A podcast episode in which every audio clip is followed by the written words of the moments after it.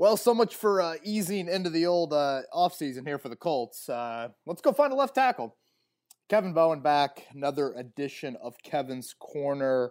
We are what, 72 hours, I guess, into the offseason for the Colts. And the most important player on the football team, most indispensable player on the football team, as you guys have heard me reference for the last two years, is no longer going to play the game of football. Anthony Castonzo announces his retirement on Tuesday morning, and one of the key, key offseason questions, dominoes, has fallen. And about the only positive of it is he did it on January 12th. And now you have plenty of time to kind of shift and alter the plan for this 2021 massive offseason. So a little bit of emergency pod today. Won't be very long, just all Castonzo centric. Um, I've probably got a handful of people that have DM'd me in the last hour or two with some Castonzo thoughts and questions. So we'll hit on those and then come back. It looks like late Thursday afternoon. Uh, Chris Ballard's going to talk at his season ending presser. Uh, I think it's 1 o'clock on Thursday. So Chris Presley and I will be back again late Thursday afternoon, recapping everything that the GM has to say. Um, so yeah, let's let's start with Castonzo. Uh, again, Tuesday morning released a statement and uh, it just goes to show you whenever you see Frank Reich, Chris Ballard, Jim Irsay quotes all in the same press release, that usually is an indicator of what the organization thinks of that player. And he is certainly a pillar, I think was the word that Ballard used, and that is very accurately stated. You know, I'm not shocked by any means um, on, on, this decision. I think two things stood out to me with the Castonzo uh, just lingering cloud that he later admitted, and we talked to him a little bit earlier in the afternoon. This thought kind of always hung with him. He was glad that he came back. He was glad that he played in 2020, but the thought of retirement never really stopped for him.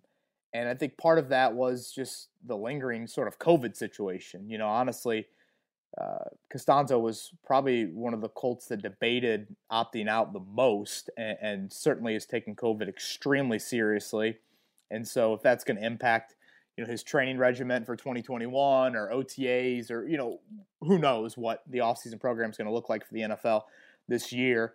Uh, that probably, you know, played into it a little bit. He did say he talked to Andrew Luck and Jack Mewhort, and everyone can freak out about Andrew Luck. You know, oh my gosh, he told AC to retire. Uh, shut up.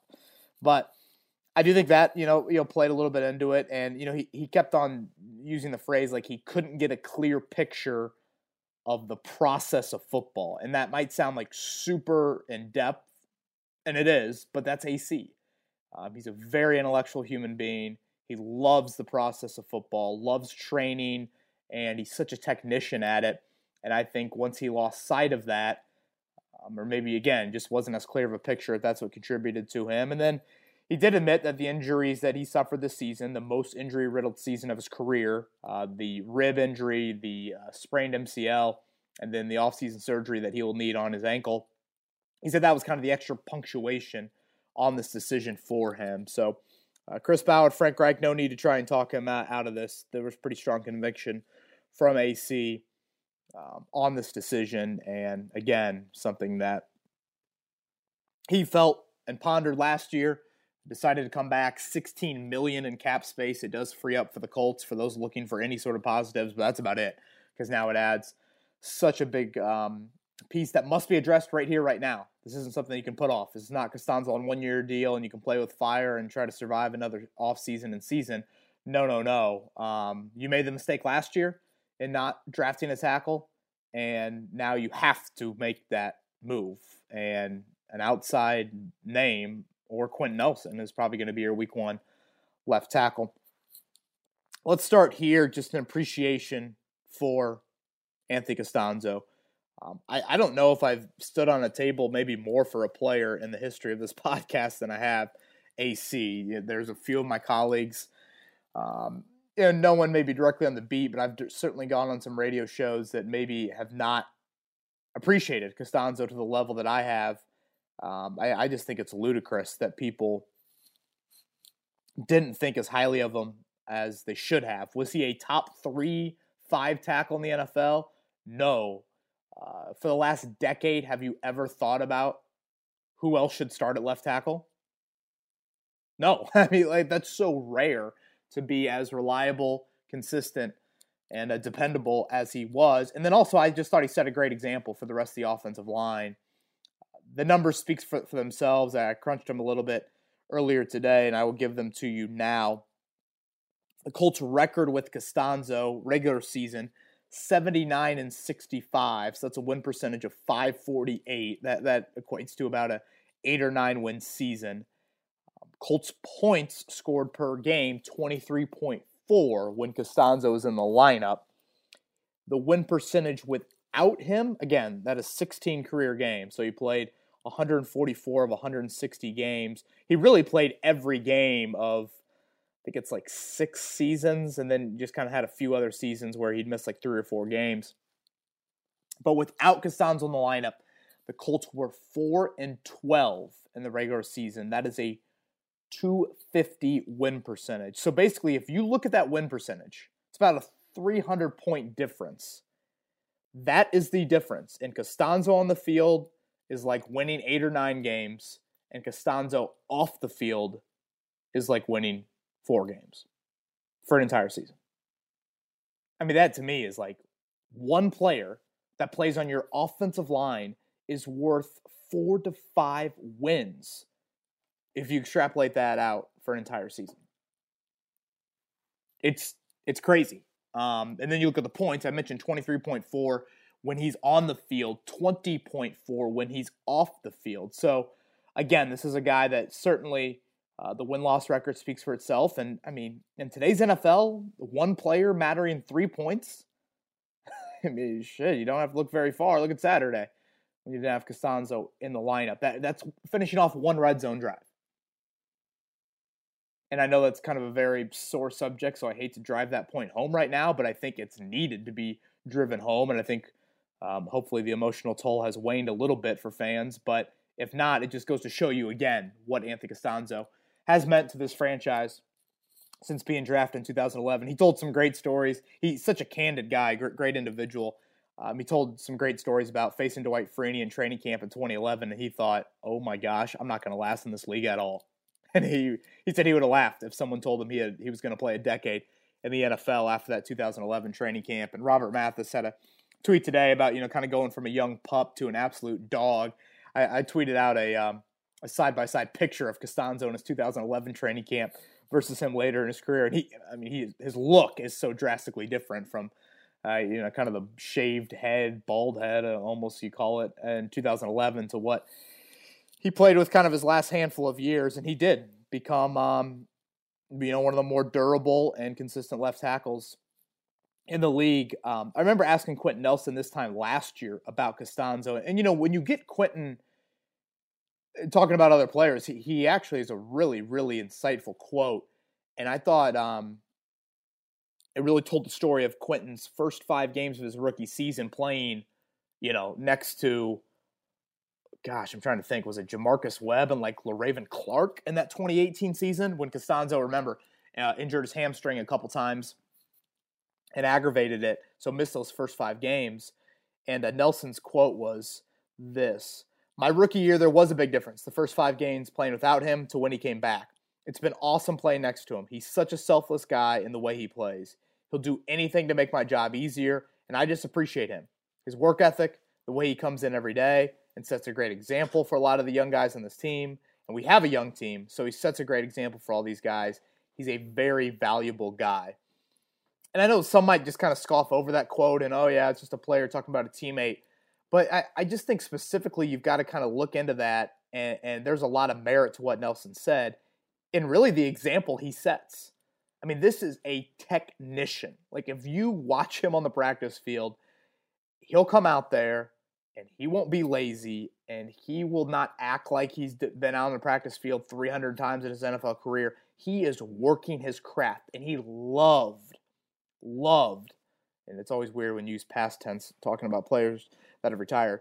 But he loved to drill and train and perfect things. That's him. That's the Boston College in him. That's the Silicon Valley, you know, sort of internships that he's done in past off seasons. He is a he had a great quote today about just letting his brain uh, kind of live and breathe. That that's what he's going to do in retirement and kind of see what, what what's going to naturally happen. He did say, you know, maybe at some point down the road, he might get into scouting. He does love that part and did a little bit of that with Ed Dodds, the assistant GM, uh, over the past you know few years, just kind of getting scouting reports on players around the league that Castonzo would face. But uh, but yeah, I, I, I think he's a brilliant mind and just super super um, wants to know the why and the how.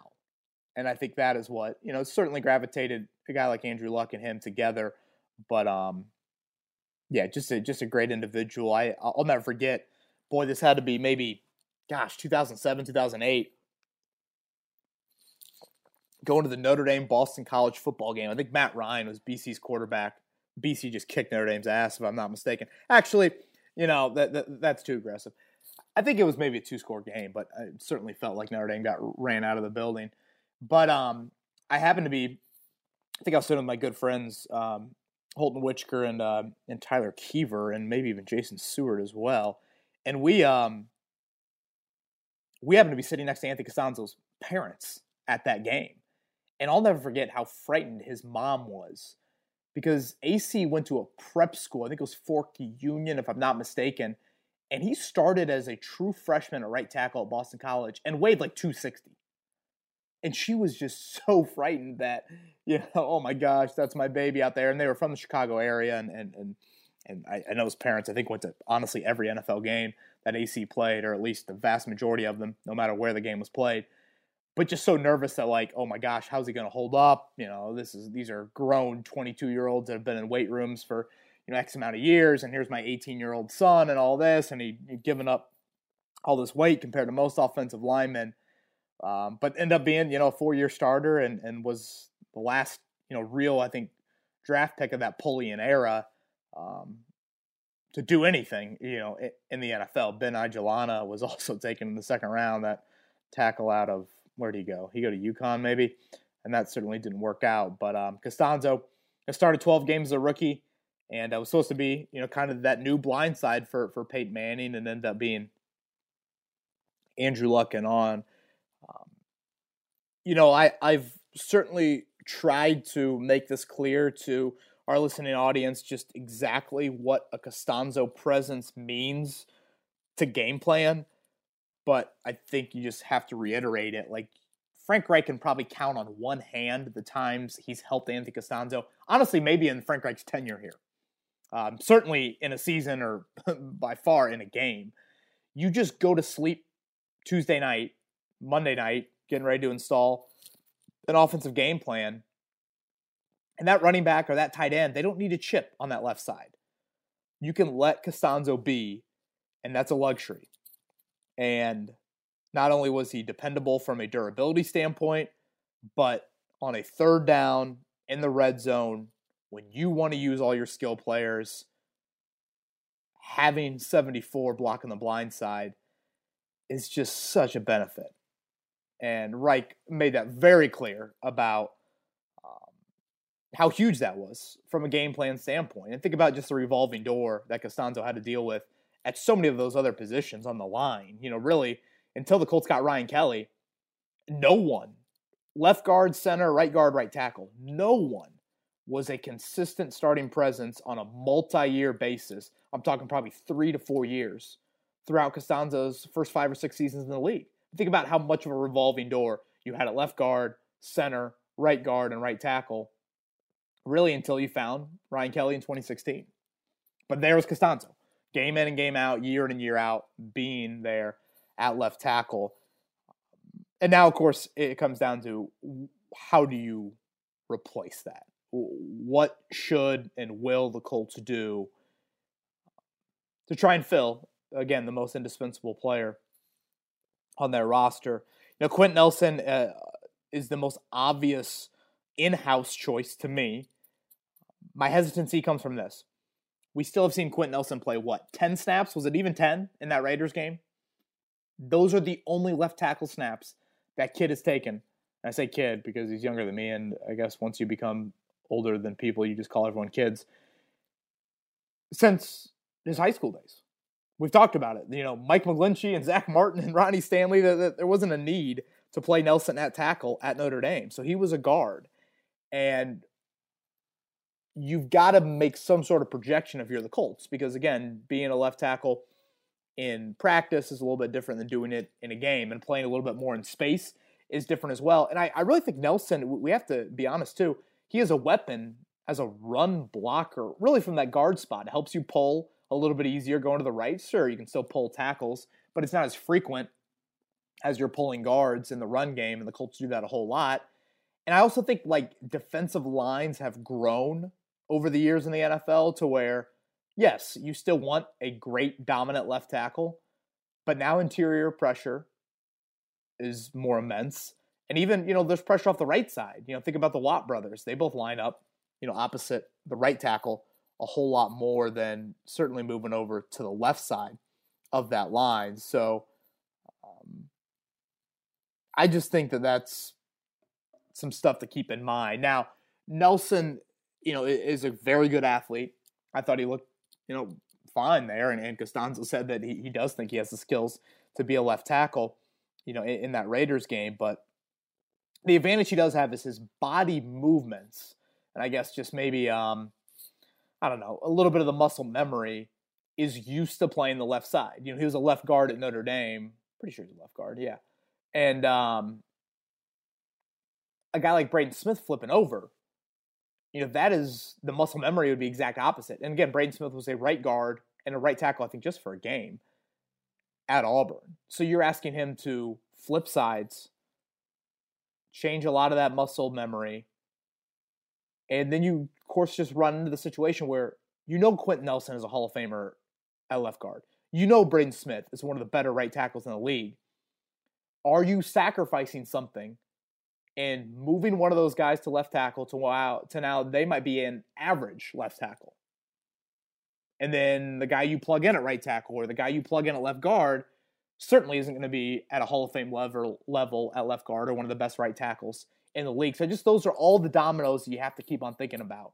Now, does it make sense financially to pay Quenton Nelson the absurd amount of money you have to pay him, which rightfully so, and he's doing it at left tackle, and then Danny Pinter, who's a what fifth round draft pick, can plug in a left guard? Sure. Yeah. I mean that that makes a lot of sense, especially financially. And the financials of this is something you have to think about and project. But this is going to be difficult, folks. I mean, you're paying Quenton Nelson huge money very soon. You're going to pay Braden Smith big money. I think this offseason you should extend him. And then obviously Ryan Kelly is one of the highest paid centers in the NFL. And I guess that gets into the trickiness of if you go out and pay a left tackle in free agency. You know, a lot of people throwing the name Trent Williams at me. Um, I know Russell Okung, and I don't know if you got to give him a lot of Bitcoin to bring him here. Or, um, Villanueva from Pittsburgh, and I think Cam Robinson, I believe, is a free agent from Jacksonville. Joe Haeg is also a free agent, although um, I don't think he has a whole lot of experience at left tackle. So that's just the difficulty of going out there, finding a veteran. Um, now, at the same time, finding a rookie is no easy thing, and finding a rookie that is a plug and play guy from day one is no easy thing. I mean, listen to Castonzo talk about it, and that was a decade ago. Now you have college offenses that certainly don't come from a lot of the same pro style systems that did even a decade ago. So I think those are some things that you have to keep in mind as well. Um, but man, just a huge, huge loss from a game plan standpoint. And uh, gosh, I mean, think of that. I mean, think of that win loss record that I just talked about I mean, the difference in an eight or nine win season versus a four and twelve football team. One player, one non-quarterback. That's Castonzo. All right, we got a handful of questions that I wanted to get to. Like I was saying earlier, Chris and I will be back Thursday afternoon recapping what Chris Ballard has to say at his season-ending presser. But um, just all Castonzo Pacific stuff. I know a ton of you have sent me podcast questions over the last few weeks. I got a big, big running log, uh, and at some point, you know, we'll we'll get to all of them. But you know, it's kind of the off season. If they're not time sensitive, there's no need in uh, putting them into pods just yet. Um, so let's start here with Scotty. Scotty says, "Hi Kevin. If the Colts want to draft the QB of the future, in my view, you have to move Nelson to left tackle. Draft capital isn't there to get good or great at both. Thoughts?" Yeah, I, I probably wholeheartedly agree with you there, Scotty. I mean, this is what makes this thing so complicated and difficult is that finding a long-term solution at left tackle in a way is very similar to finding a long-term solution at quarterback. And really, to be fair, finding a long-term solution at virtually any position in free agency is difficult. But, you know, it, it can be done. And, you know, the Colts have gotten you know, three really good seasons out of a guy like Denico Autry as a starter defensive line. Uh, that's rare to find at left tackle or quarterback in free agency. So, if you are going to do something and it doesn't involve draft picks, it's got to be Nelson, in my opinion. It has to be Nelson. Now, I'll say this, Scotty. You can you develop a second or third rounder at left tackle? Um, if you trade up for a quarterback, do you trade up future picks? And maybe you still have your current kind of 2021 haul, which again, and I posted this in a story on 1075thefan.com earlier in the day. The Colts don't have that extra second round pick this year. And uh, major credit to Chris Ballard for the assembling of draft capital that he did in recent years. But you know, 2018, you traded back for the Jets, so you had that additional 20, 2018 pick from the Jets. 2019, you had that other second rounder that you got from the Jets. And then 2020, you had the additional second rounder from Washington when you traded out of the first round then and took Rocky Ya-Sin, you know, early in that 2020 second round. So, or 2019 second round. So, when you only have seven draft picks, that is something that, you know, you just have to keep in mind. Um, and it, again, it compl- compl- complicates things because – you know, you still have edge rusher, you still have corner, you still have wideout. I mean, there are other positions as well, not just quarterback and left tackle related, that certainly are of priority this offseason. All right, Trevor says, Do you think Big Q could actually want to move to left tackle because they typically make more money than guards as he's preparing for his next contract? Trevor, it's a it's a good question. I'll say this: uh, Quenton Nelson's going to make damn good money at left guard or left tackle damn good money. He might be the highest paid offensive lineman in the NFL at guard. And again, this kind of goes back to my earlier point. Like guards are starting to make more money. The interior pressure, especially with quick rhythm quarterbacks, it's so key that you know guards are viewed in a very and I think a much higher light than we viewed them, you know, five or ten years ago. And even Peyton always said, you know, it was the interior pressure that really got to him. He can step into a throw if it's edge pressure and step into the pocket as long as that's clean. But when you muddy up that interior pocket and your quarterback's not very mobile, that's where you run into issues. Um, you know, I unfortunately I, I, tried to request Quenton Nelson late in the year once he played out at tackle, and unfortunately he was not made available um, to the media. So it, we don't really know Nelson's own thoughts. Um, obviously, he's asked talked to Castonzo about it, so you have to think there's some interest. I, I mean, for what it's worth, his mom like favorited a tweet about oh Quenton playing left tackle. So boy, um, that couldn't be more of just oh let's read into favorited tweets from family members. That sounds like a, just a horrific idea, but uh, yeah, I just said it. So there, there you go. I don't know. It's you know Nelson probably looks at it as well and has to look in the mirror and think, boy, do I want to be a Hall of Fame guard and one of the best ever, or do I want to take a chance, go play tackle, but I might not be known as that level of a left tackle. Yeah, that's those are some interesting thoughts there that you have to think about. All right, Brennan, you think any chance of Braden Smith could switch to left tackle? Gave up zero sacks this year, and it would be easier if we draft a rookie tackle to put them at right tackle. Yeah, I mean, I, I would agree with that that last part. It probably is easier to put a rookie tackle at right tackle, but I go back to what I said earlier about just it's such a Braden is so his body only knows really the all right side, lower body movement, right hand dominant movement. Um, that's how his pass sets are. That's how he is as a puller. That's how he is as a run blocker. Eh, you know, coming out of his three point stance, you know, all of it, two point stance. I mean, all of it is right side driven. So I think you have to keep that in mind as well. Um, you know, part of me honestly thinks it's just you're going to have to hit on a draft pick.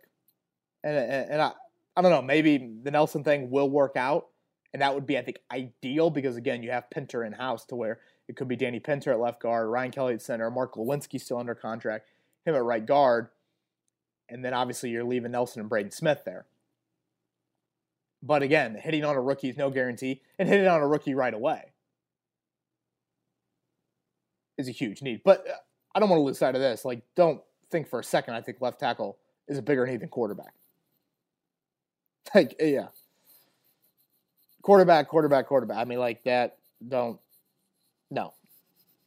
Yes, you have to find a left tackle, but a damn good quarterback can help you mask some things. Mitchell, since Castonzo is gone, I think the perfect free agency uh, signing over the offseason would be left tackle Trent Williams, quarterback Matthew Stafford, wide receiver T.Y. Hilton, and Kenny Golladay. Since Stafford knows him, and then as a wild card prediction, the Colts sign a pass rusher. I need your thoughts on this. Always love the pod. Well, Mitchell, first, um, boy, I, I'd love to see the financials and how all that played out. Yeah, what about Xavier Rhodes? What did you do on the D line? Justin Houston, free agent. Denico Autry, free agent. Yeah, I think you got to be very realistic there. You know, I, with the Hilton Golladay thing, yeah, in a perfect world, you would have the ability to sign both. But I mean, financially and just resource wise, I, I think that's more of a Madden thought than an actual execution thought first off, does Ty and Kenny Golladay both want to be here, along with Pittman and Campbell, seemingly you know coming up. So a lot of that sounds great. A lot of it makes sense, honestly, but financially, that's just difficult. Again, um, you have to think about all of that. Um, okay, Wyatt is AC the best player in history to never make a Pro Bowler, a, a Pro Bowl. Um, yeah, Wyatt, I you know I'm not gonna act like I know all the non you know biggest Pro Bowl snubs of NFL careers, but I'll just say this: you know Anthony Castonzo to me was definitely a snub. You know I wasn't shocked by it. The guy's not on social media. The guy's not some hothead by any means. He's not a you know big time talker. It's um, you know he's kind of flies a little bit under the radar, and so. Uh, and in general, he played on some poor offensive lines, you know, in that Andrew Luck era so I think there's just a little bit of a stigma there of like you look at Cleveland Browns, you look at the Baltimore Ravens, you know, those guys, you know, this year Pittsburgh as well have kind of gone to the Pro Bowl because I feel like at least the public perception is they're on great offensive lines and they need multiple guys to go in there. You know, there was some debate about Castonzo in the Ring of Honor. You know, I, I can't go Ring of Honor. Joel Erickson, a colleague of mine, brought up a great point about you know the Colts could maybe use a Hall of Fame and then a Ring of Honor as well just to kind of separate some things. And you know, Castonzo's a damn good football player. Great 10-year career. Whatever that step below the Ring of Honor is, is probably the group that I would have him in. And, and Castonzo, and I thought he had a great quote. I tweeted it out and I put it on Instagram as well. Great quote about just the city of Indianapolis, what it meant to him to play here for all 10 of his NFL seasons. And you know, I, I had the pleasure of going to Riley Hospital a few times with – Castonzo and, and a few Colts, Andrew Luck and Joe Reitz and a few other guys that did the um, caroling at Riley Hospital in the month of December. And oh my gosh, Castonzo lived for that. Oh, he, he loved that so much.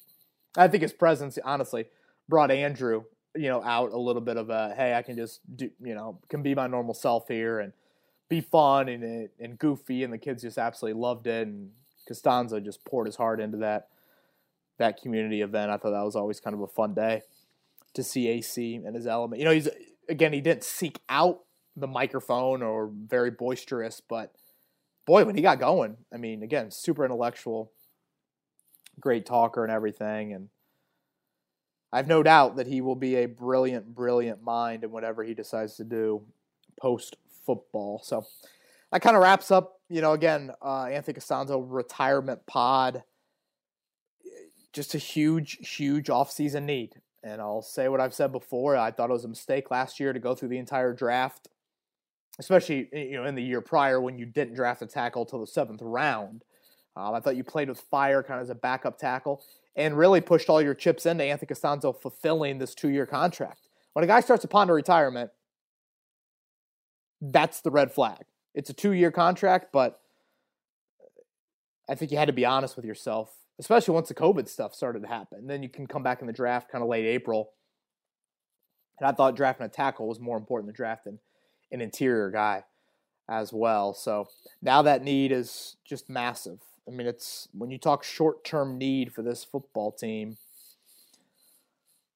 man, there's there's so many at the premium spots. And this is something I do want to talk about a little bit more kind of on future pods of you, know, you, you hear a lot about, and I've said this, the foundation is very, very solid. And I believe that, and I will continue to stand by that. But the foundation at critical spots, that needs renovating. And it needs renovating almost right now. And if it doesn't get the renovating right now, it certainly needs it very, very soon as well. So, um, in an ideal world, you know, Quenton Nelson would probably be your left tackle of, of, of the future and would play at a very, very high level. In a financial world, um, that makes some sense. Also, just finding a left tackle on a rookie contract would help. And can you get, you know, what Cleveland maybe has gotten out of Jedrick Wills, you know, in this rookie season? That would be great. But again, Wills is what? Top 15 pick.